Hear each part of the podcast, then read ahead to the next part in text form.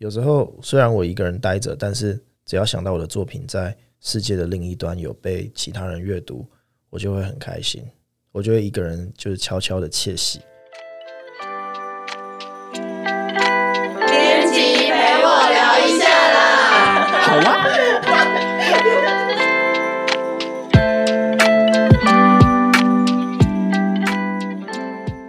嗨，大家好，我是 Spring， 今天是编辑陪我聊一下的节目特别企划。那我们这次在企划中呢，邀请了三采非常重量级的作者，是谁？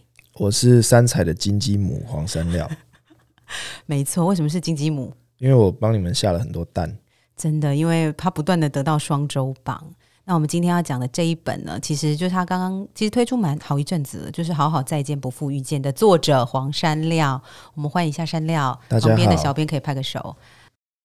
没有拍是不是？好，我们其实这次为什么会录一个单集的 podcast， 原因就是因为山料在日前办了一个签书会，那个签书会的时间呢，其实非常的紧迫，因为那天来了很多人。就是已经超过我们本来预期预留的时间，那其实现场就没有办法留让读者跟山料多多互动的时间啦。然后我们就特别在山料的读者私密交流的社团帮他募集了一些读者想问他的问题。那这个社团是什么社团？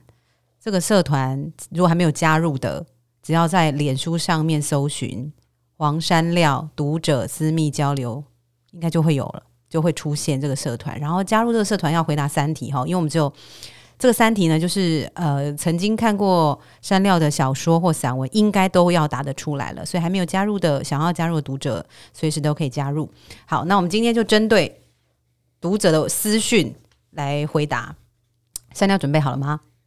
我准备好了。好，那第一个读者的提问是说呢，请问一下，为什么你会写得出青春恋爱故事？这个题材是怎么发想的？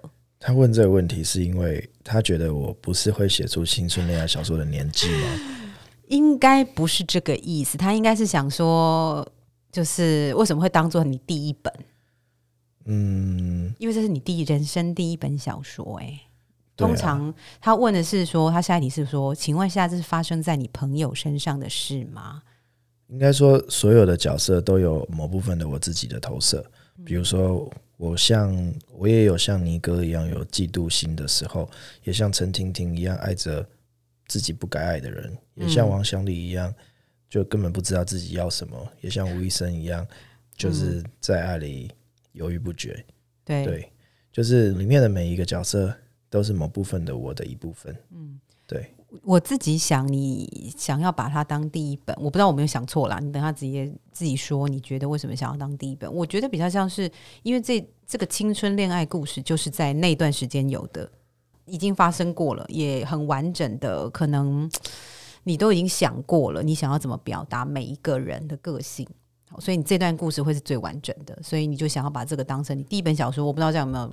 我其实是因为我觉得创作有生命周期，我在28岁的时候我写出来故事就是28岁，到35岁我写出来的世界观就35岁。对，我年纪越大，我那是不可逆的，因为当创作是表现一个你当下的思维。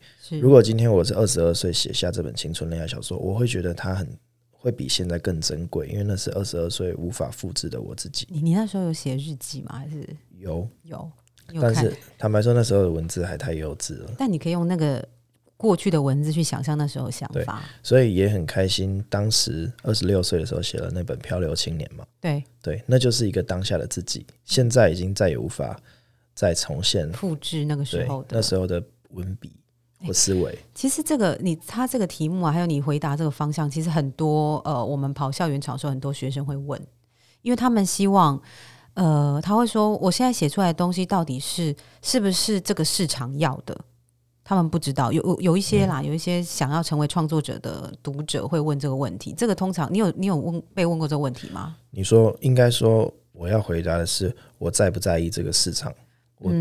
他同时问这个，然后同时问说我现在比如说我 IG 发文，我还很少人，我是因为发我自己想写的，可是我想写的好像就没有人来看，那我写了不是我想写的，会不会就比较多人看？很多学生会有这个问题哦。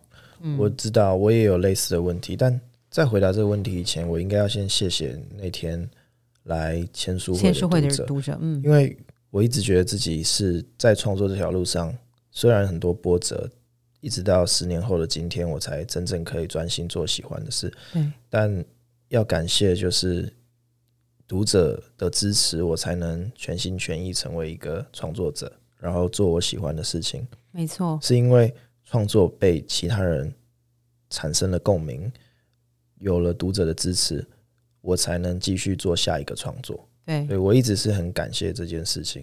而且有时候虽然我一个人待着，但是只要想到我的作品在世界的另一端有被其他人阅读，我就会很开心，我就会一个人就是悄悄的窃喜。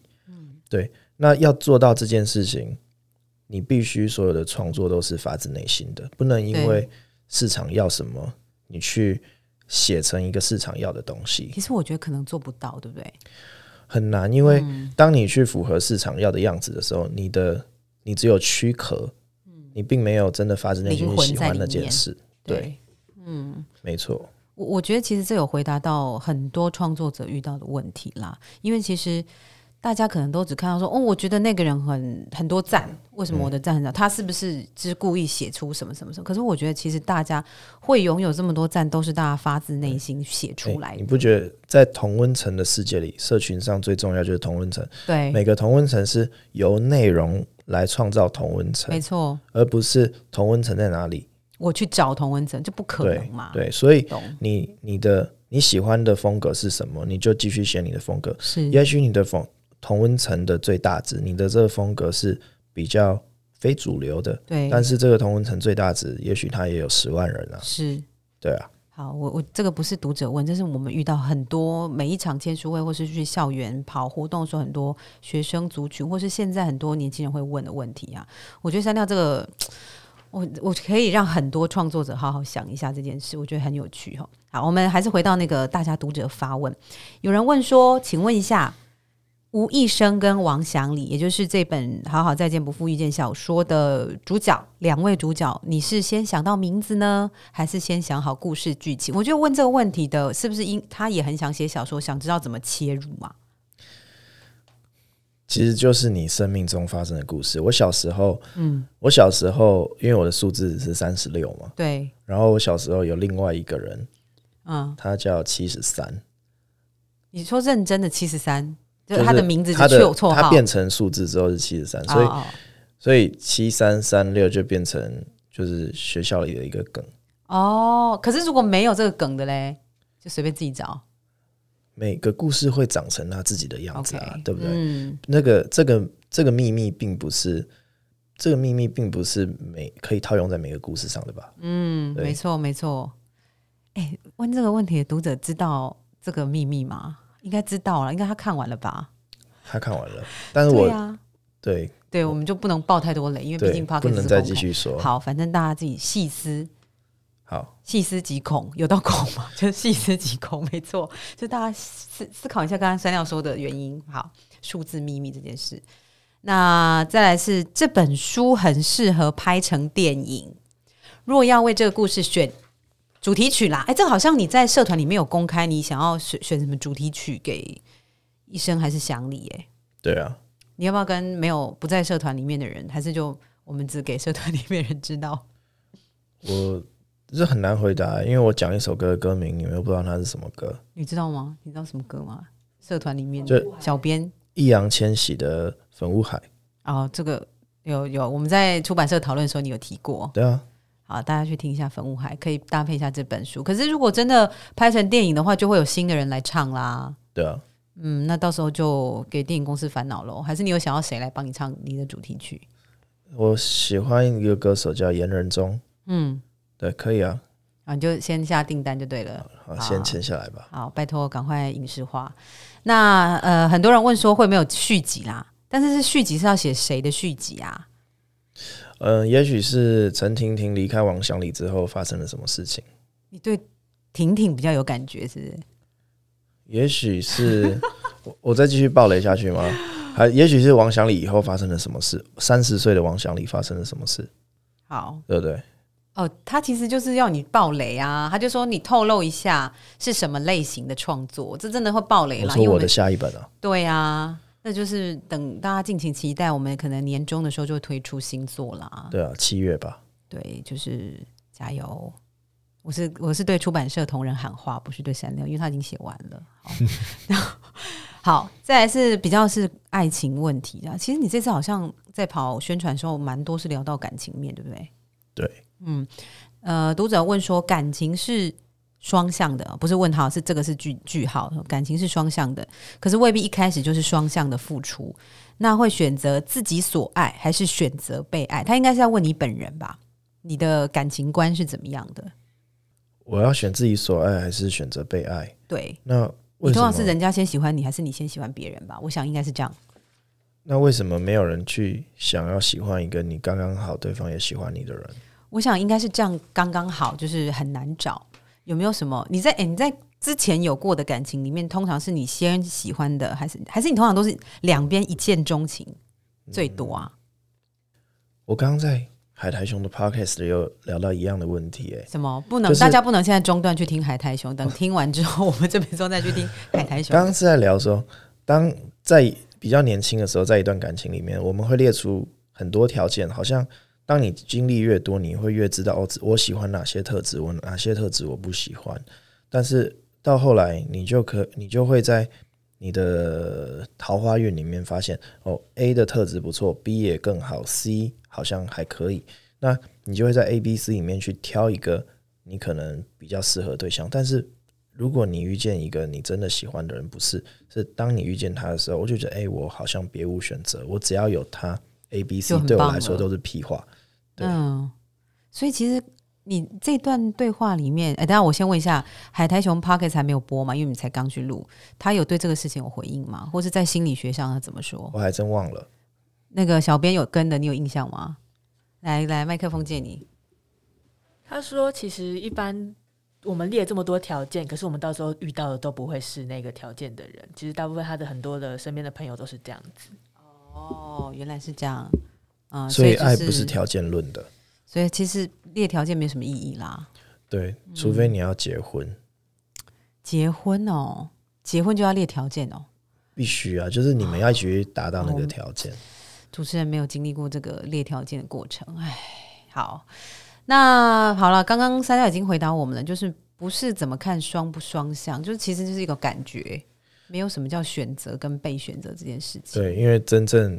你对频率的人，他比较爱你还是你比较爱他，这件事情根本就不太有意义，不重要了啦。 对，好，那我们换下一条。他说跟伴侣如果有很严重的意见分歧，你怎么找到彼此的平衡点？怎么在一段关系里面继续维持热情与心动？直接山料就是那个两性专家了，怎么维持热情与心动？你有维持过这个吗？我会觉得一段关系里面一定要有一个人是相对比较温柔的，因为当关系中有摩擦的时候，僵持不下的时候，一定要有一方先选择当那个温柔的人，接触对方的情绪。对，所以感情才有办法继续下去。没错。所以很多时候尤其现在啦，现在大多时候我会练习当相对温柔的那个，因为真的对以前我不会，以前我会觉得我已经拼输赢吗？对，以前我会觉得我已经花很多力气在生活中了，所以我不想要再花力气在一个我私下休息的时间。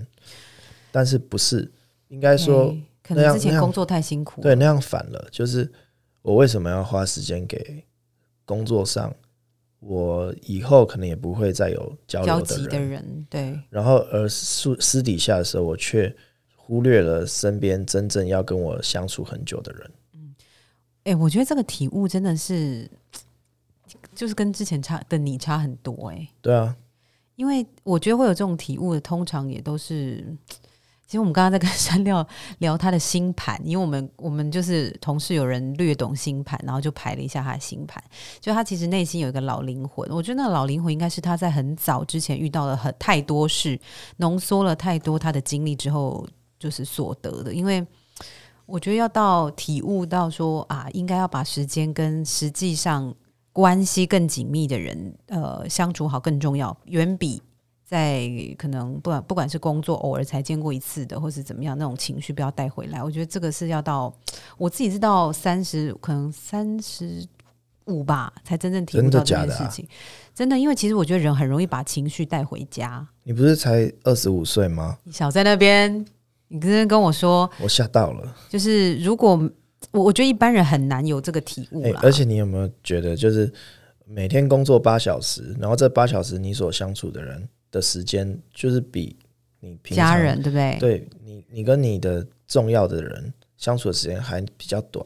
是，所以我自己觉得在选怎么突然变成职业规划，就是我自己觉得在选工作的时候，面试那件事情是双方的啦，就是比如说其实跟作者合作也是啊，就是你看这个人他看你这个人，你要觉得相处起来是很舒服的，不然其实会很累。像我们一天这样子生活8小时，如果本来就还好就不太行。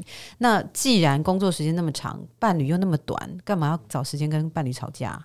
我是这样想啦，我不知道山料是不是也是这样觉得。对，所以很多时候你在感情里受了一些委屈，但那些委屈的当下你会抱怨对方怎么不对你温柔一些。对，但对方不对你温柔，我不是说要一味的委曲求全，但是对方不对你温柔有可能是他没有接收到你当下的情绪。那换个方式沟通，就是当有些时候当我们总是用同样的方式对待某一个人的时候，他会蛮疲乏的，而且就代表这个方式是行不通的。所以我们应该要适当去转换一下心情，然后换另一个切入点切进这段关系里。所以其实你在维持关系里面就是用这个方法，就是用方法去维持热情，对不对？比如说我今天用了讲道理的方法行不通，对方很强硬，那我就想说换一个，可能我大声一点凶一点看会不会行得通，说不定他七三八二，就是角色扮演的意思嘛。对，那如果7382行不通，那我就撒个娇，撒娇行得通吗？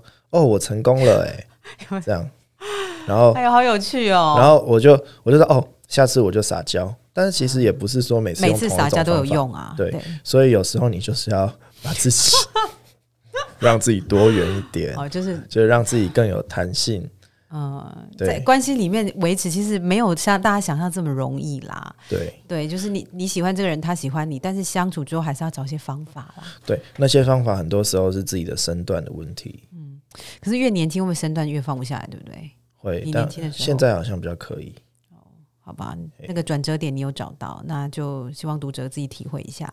那还有人问到这个，我觉得这个好像你在蛮多场合有讲过的，就是历经身份转换这件事情，你怎么这我倒觉得就身份转换之后你怎么调适？因为他们有说特别列出来嘛，服装设计，因为你我觉得有可能从那个你散文或是小说进入的人不太知道你之前服装设计的事，对不对？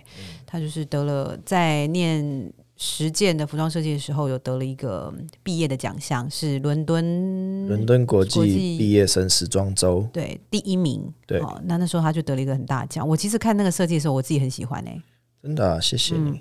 然后我也觉得通常不太会放弃这个职志，就是你既然第1名了，表示你受肯定了，你会想要继续走下去。可是后来你其实就转型了嘛，就是去拍影片了嘛。那从在拍影片之后再转型到也不是说转型，就身份上的转变到作家，很多人会觉得不好调适，或是会觉得这样你还喜欢你自己吗？你很喜欢你自己，那又是为什么？因为你过了这么多转变才找到你现在比较喜欢的工作，那你中间是怎么调适的？好了，走出低潮的方法也可以啦，调试也可以。我会觉得那些每个阶段的转变嘛，比如说设计师，然后变成影音媒体的创办人，然后又成为一个作家。我发现我每一个阶段这就过了10年嘛，从18岁到28岁。但是在这10年里面，我没有觉得自己快乐过。但那个快乐有可能偶尔会有一点快乐，但那个快乐成就感有吧，很小很小，就是我可能就只有1%的时间是快乐的，我就会觉得怎么会这么的快乐，怎么会那么奢侈？那为什么快乐不会变成一个家常便饭，是一个日常里的事情？对，所以我就一直在摸索，就是什么事情才是我真正喜欢的。但是我们在长大过程中，可能都会被太多外在的事情所驱动，比如说家人的期待、朋友的眼光、工作伙伴的想法，然后员工、主管或是合伙人或老板的想法等等，我们都会活在别人的期待里。那在那个不断接收别人资讯的时候，我们好像从来没有想过自己真正喜欢的是什么，但别人看起来我好像都在做喜欢的事情，但没有，我没有一刻快乐过，我只是觉得这些事情我可以做，我做得到，我去把它做好。 对，那我成为一个服装设计师得了世界冠军，但那并不一定是我快乐的事情，我快乐只有那个比赛得奖的当下。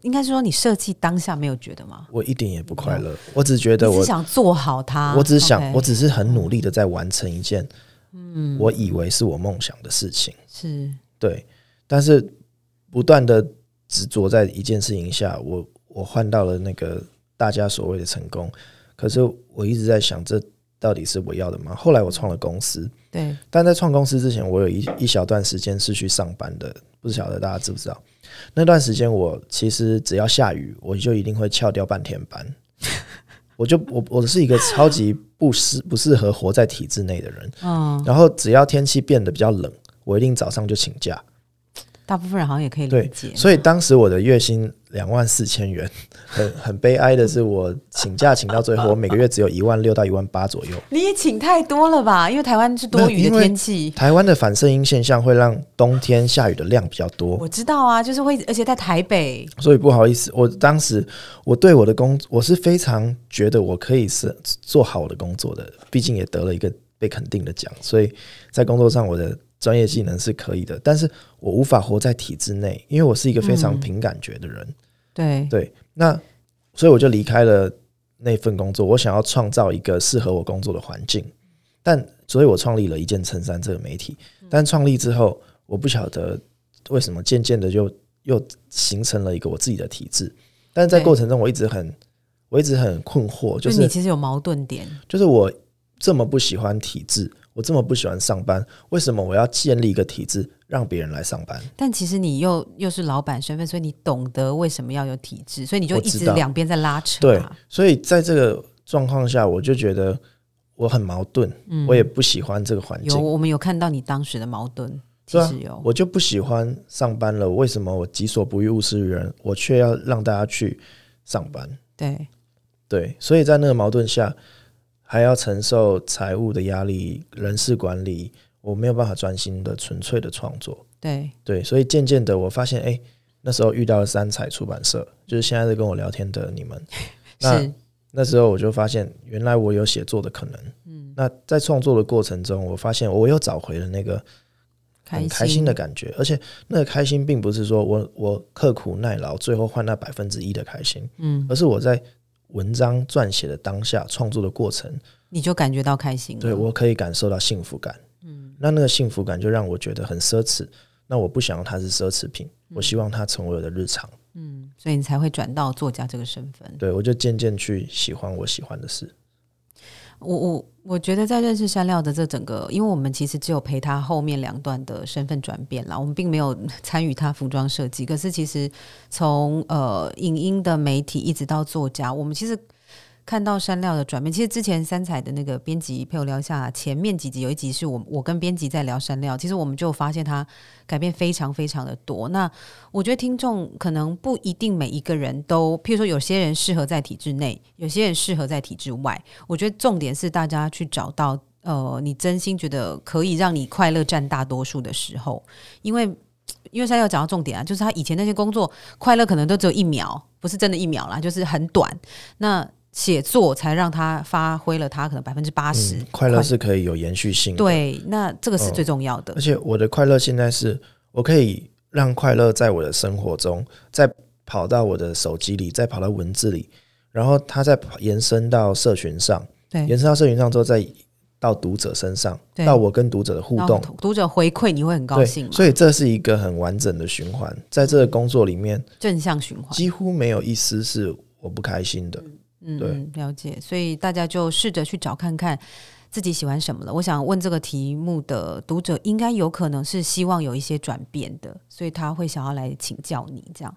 那最后我们要来谈一谈比较跟书比较，我们这本书比较无关的哦。我想跟阅读比较有关啦，就是山料喜欢看什么书？其实山料喜欢看的书很广我每次在跟他讨论的时候，我都想说哈，你怎么会喜欢这类型的书？对，每次出版社说你也会看这个对，会吓到。但我先跟读者讲，他最近竟然说他想要看我们家某一本亲子教养。我只有问他说，请问一下你是想要有小孩吗？他说不是啦，就是他不知道为什么就对这个，他突然看到那个文案，他就觉得很感兴趣。书名吧。是哦，但是那个书名就是很亲子教养啊，什么妈妈什么什么的，对不对？对啊，就是，然后你在找那本书，你不是要我推荐书单吗？我来找一下，我会看的书啊，慢慢找。其实刚刚你慢慢找过程当中，我讲一下，就是回到家乡有什么感触？其实这个刚刚山料好像在他的，我觉得在他的。上一本的散文，我觉得他就把感触写完了。如果对他回到家乡有什么感触的读者，其实可以看那本。好，好好生活啦。对，就是有感触了。我最近有兴趣的书就是做孩子需要的妈妈就好。对，你就是一般人没有想到山料会对这个有兴趣啊。对，因为我又不是一个妈妈，我也没有孩子。你到底是为什么会突然被这个？而且我跟我妈也没有这个问题。而且你们都长大啦，你就不会有这个问题啊，所以我真的很好奇。我也不晓得为什么，我就是会自然的被，也许这个书名看起来很有成长的感觉，我就喜欢那种成长的感觉，所以就会有兴趣。你还有喜欢看哪个？你代表是自我成长类的，你也蛮喜欢的。对，但是我也会看那个全知读者视角，就是韩国漫画改编的小说，对，我会看。然后那个你们最近有一本书不错啊，那个癞蛤蟆的什么蛤蟆先生看，不是癞蛤蟆，是蛤蟆先生。癞蛤蟆先生看心理医生，对，他跟你一样都在第一名。对，我知道，很有趣，它是一个咨商心理的过程。对，那个也有趣啊。你是不是其实蛮喜欢看自我成长类的啊？自我成长类我很喜欢啊。对，小说类你也喜欢啊？其实你那时候有说，但小说类我喜欢的是我写不出来的那种小说。你写不出来的。像是科幻啊，然后超能力的啊，然后有很多怪物的啊。这个你写不出来吗？我写不出来。可是你的梦也会梦到啊。我很常梦到，因为我很喜欢看这类的作品。因为他今天早上我们来录 Podcast 之前，他就说他梦到一个新的东西。对。那你应该就把它记录下来啊！你怎么知道你写不出来？但我写的我就觉得我写的不好看，因为我比较擅长写情情爱爱的。真的我会觉得我写得很深刻。好，对，好啦，吞下来。好，所以山料喜欢看的读者问的说，他平常看哪类的书啊？有推荐的书目吗？他第一个介绍的是，我不知道读者会不会去翻啦，就是我们家的书嘛。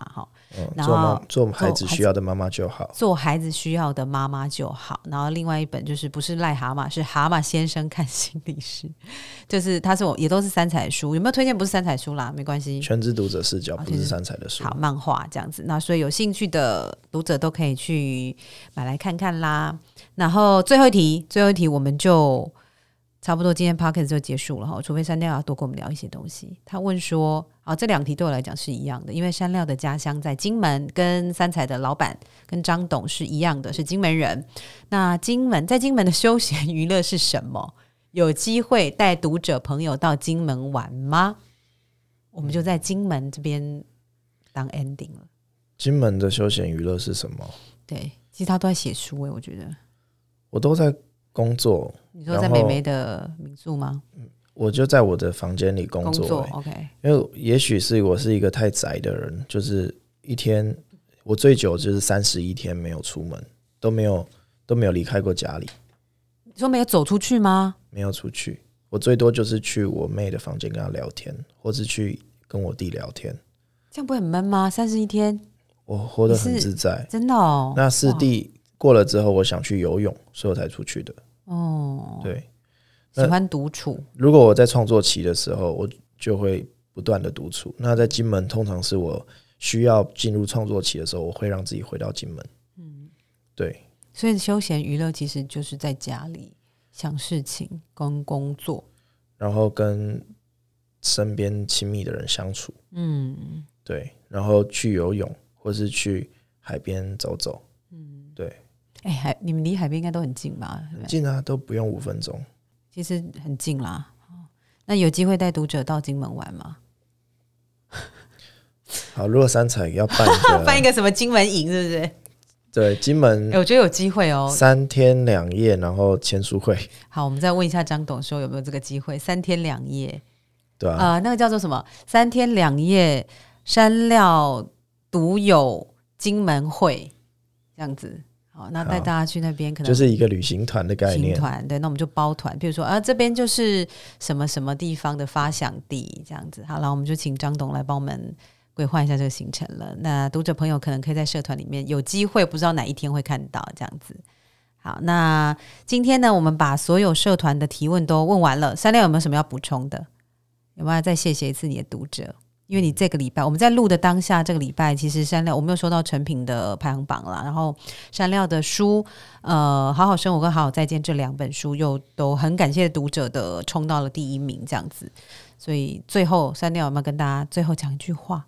有吗？我觉得很意外这一次又被大家支持上去。对，因为其实我已经又在写我的下一本书了，是他已经投入下一本书，对，几乎没有在做什么宣传。那没想到大家口碑这么好，又帮我把我的作品传递出去了。所以很谢谢大家，让我可以很安心的成为一个创作者。很谢谢读者哈，那很谢谢山料今天来我们的节目当中，然后也感谢读者朋友这次到台北来支持他的签书会。那相信有朋友想要知道说怎么加入山料的读者交流社团，那听完这集之后呢，我们的连结会贴在资讯栏，所以有兴趣的新读者可以加入，但记得要填一下那个入社必答回答问题啦，因为我们其实问题 有些人跟我说蛮严格的，不过其实只要是读友们应该都知道。那里面呢，我们随时那个野生山料会跟大家不定期的互动，但是真是不定期，因为山料刚刚大家有听到他喜欢独处嘛，所以他很多时间都在创作。希望你们会喜欢今天的节目，欢迎留言跟分享想法跟我们互动。如果有想要点名听的书，想要听哪一本书都可以让我们知道。我们下周4见，拜拜。